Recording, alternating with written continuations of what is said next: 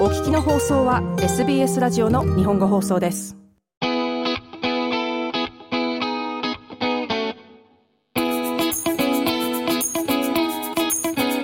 You're listening to SBS Japanese podcast Bilingual Chit Chat, and I'm your host Yumi Oba.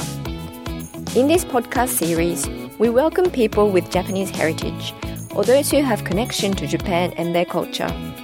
Perhaps you have visited the country before, or you are studying the language. Regardless, we want to hear your story. On the sixth episode of Bilingual Chit Chat, we welcome Goki Saito, a Japanese CP football player based in Sydney. Goki arrived in Australia when he was two years old. This episode will be conducted all in English.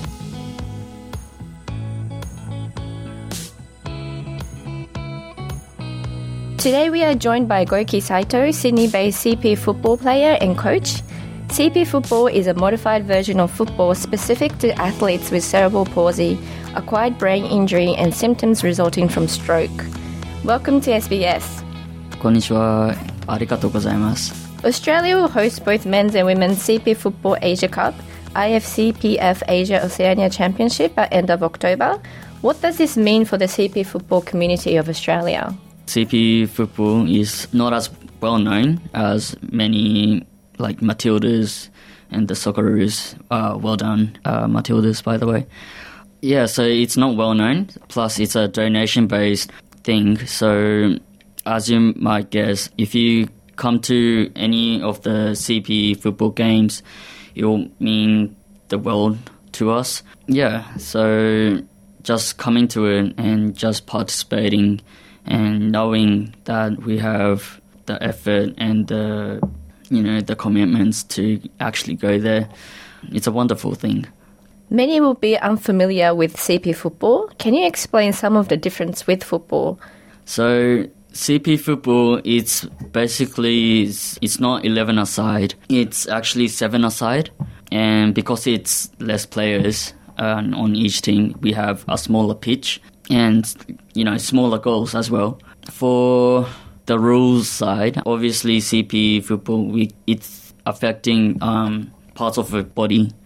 So we have a rule when you throw in we can throw it in as per usual but players like me um, they can just roll the ball in. So that's very very helpful because i can't throw it in. It's 35 minutes half so it's not the 45 just based on the you know the endurance of the the player. Yeah. So there's three categories that we have dedicated in. So the three categories are um, one two and three. Simple. Um, one being the most lost of mobility three being the the least. So i'm a two. So i basically can run can do anything, but um, my right side has been affected.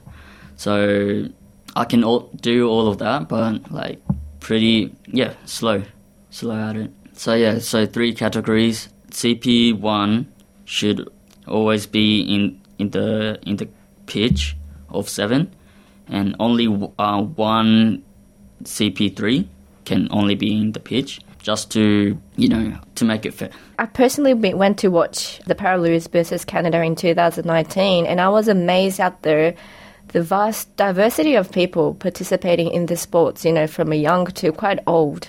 hmm What is it like for you playing CP football? Is it also diverse? The age gap is crazy. The last camp that I went to, the youngest players was actually 12 years old, Wow. and the oldest was 41, 42. So yeah, it's how much? 30 years difference. So it's so crazy, but yeah, as you know, the diversity is there, but it's whether you're fit or not.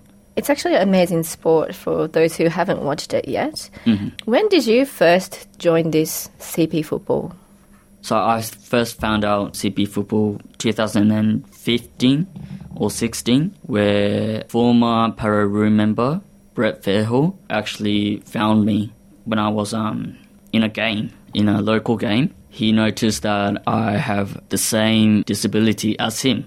So yeah, 2015 he was like, I noticed you have a disability and um, I was wondering if you are interested to join the New South Wales camp. And then yeah, it started off there. I never knew that there was a such thing as a a CP football. So I was like, yeah, let's let's try it. And um, yeah, just grinding.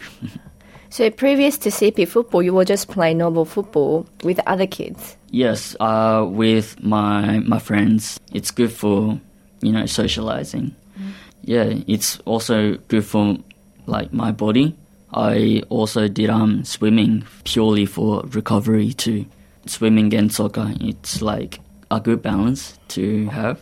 And what was it like for you to play football with people that's you know similar to you? because of my CP, I was very, very like shy and didn't want to go out of you know the house just because I was scared of um, people judging me. So going out there to people like people similar to me, uh, it gained so much confidence in me. I, I thought I could actually go out there and like play After that, you've been playing with the New South Wales squad. that is correct. Um, I've been in the New South Wales squad, yeah, 2015 onwards. Wow, that's a long time. And I know that last year you were also called up for the Pararoos training squad. Yes, I was called up. That was a good experience. There was a newbie in um, the squad that took my place. Yeah, ever ever since the last year, I have not been in the new uh, Pararoo camp. So, yeah, I'm trying to work towards it.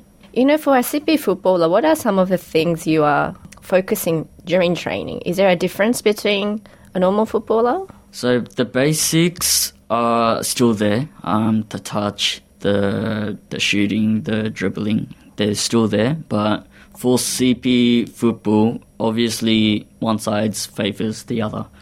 So we have to be creative in that sense. You know, I'm left footer, so I have to be creative, like thinking out of the box. But only the downside is that everybody can see that I'm a left-footed, or some people, some players are right-footed.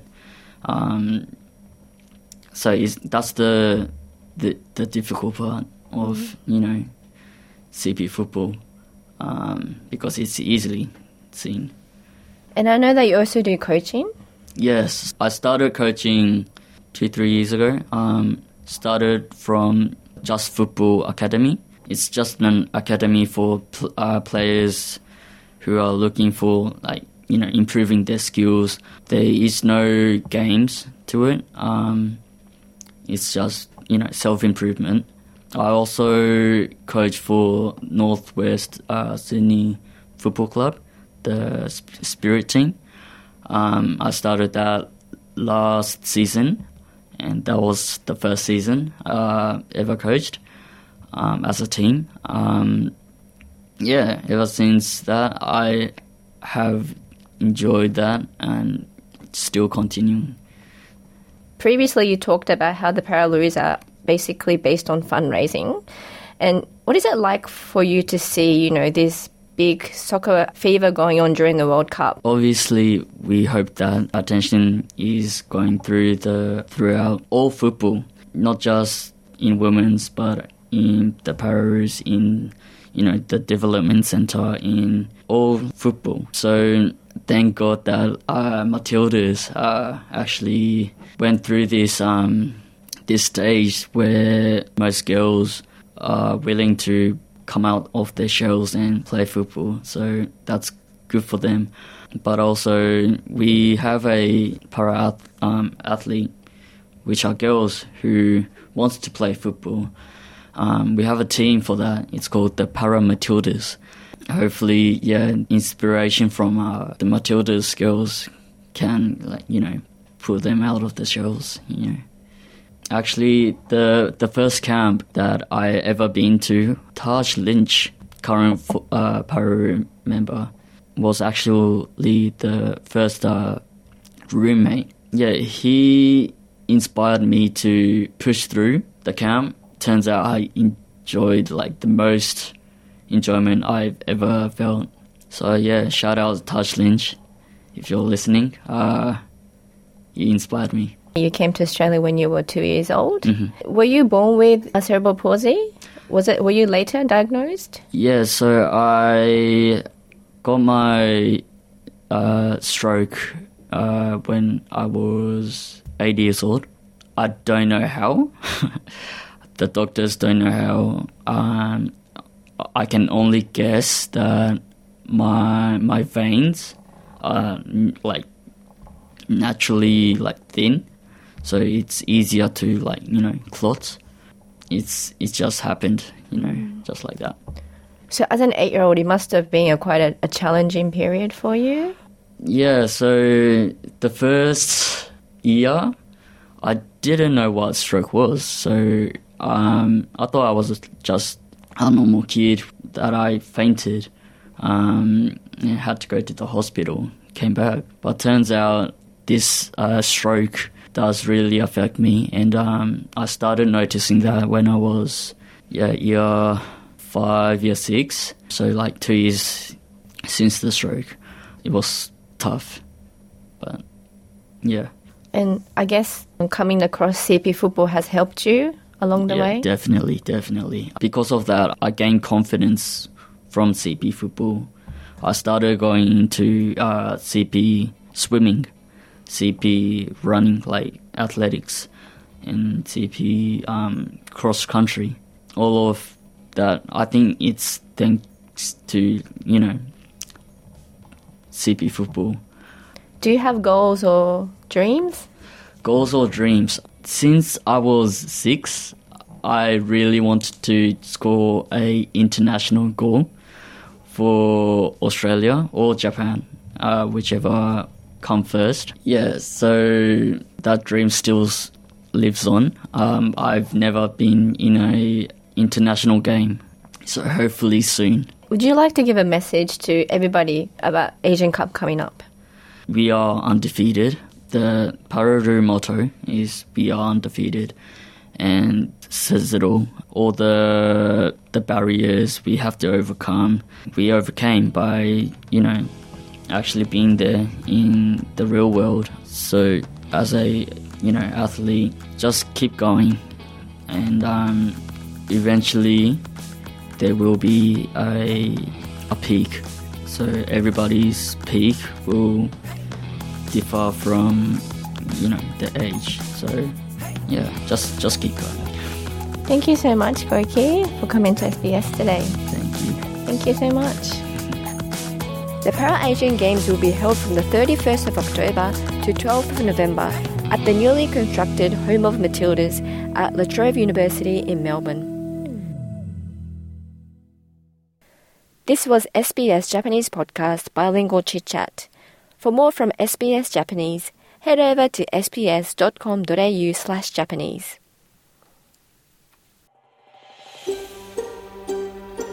もっとストーリーをお聞きになりたい方は iTunes や Google ポッドキャスト Spotify などでお楽しみいただけます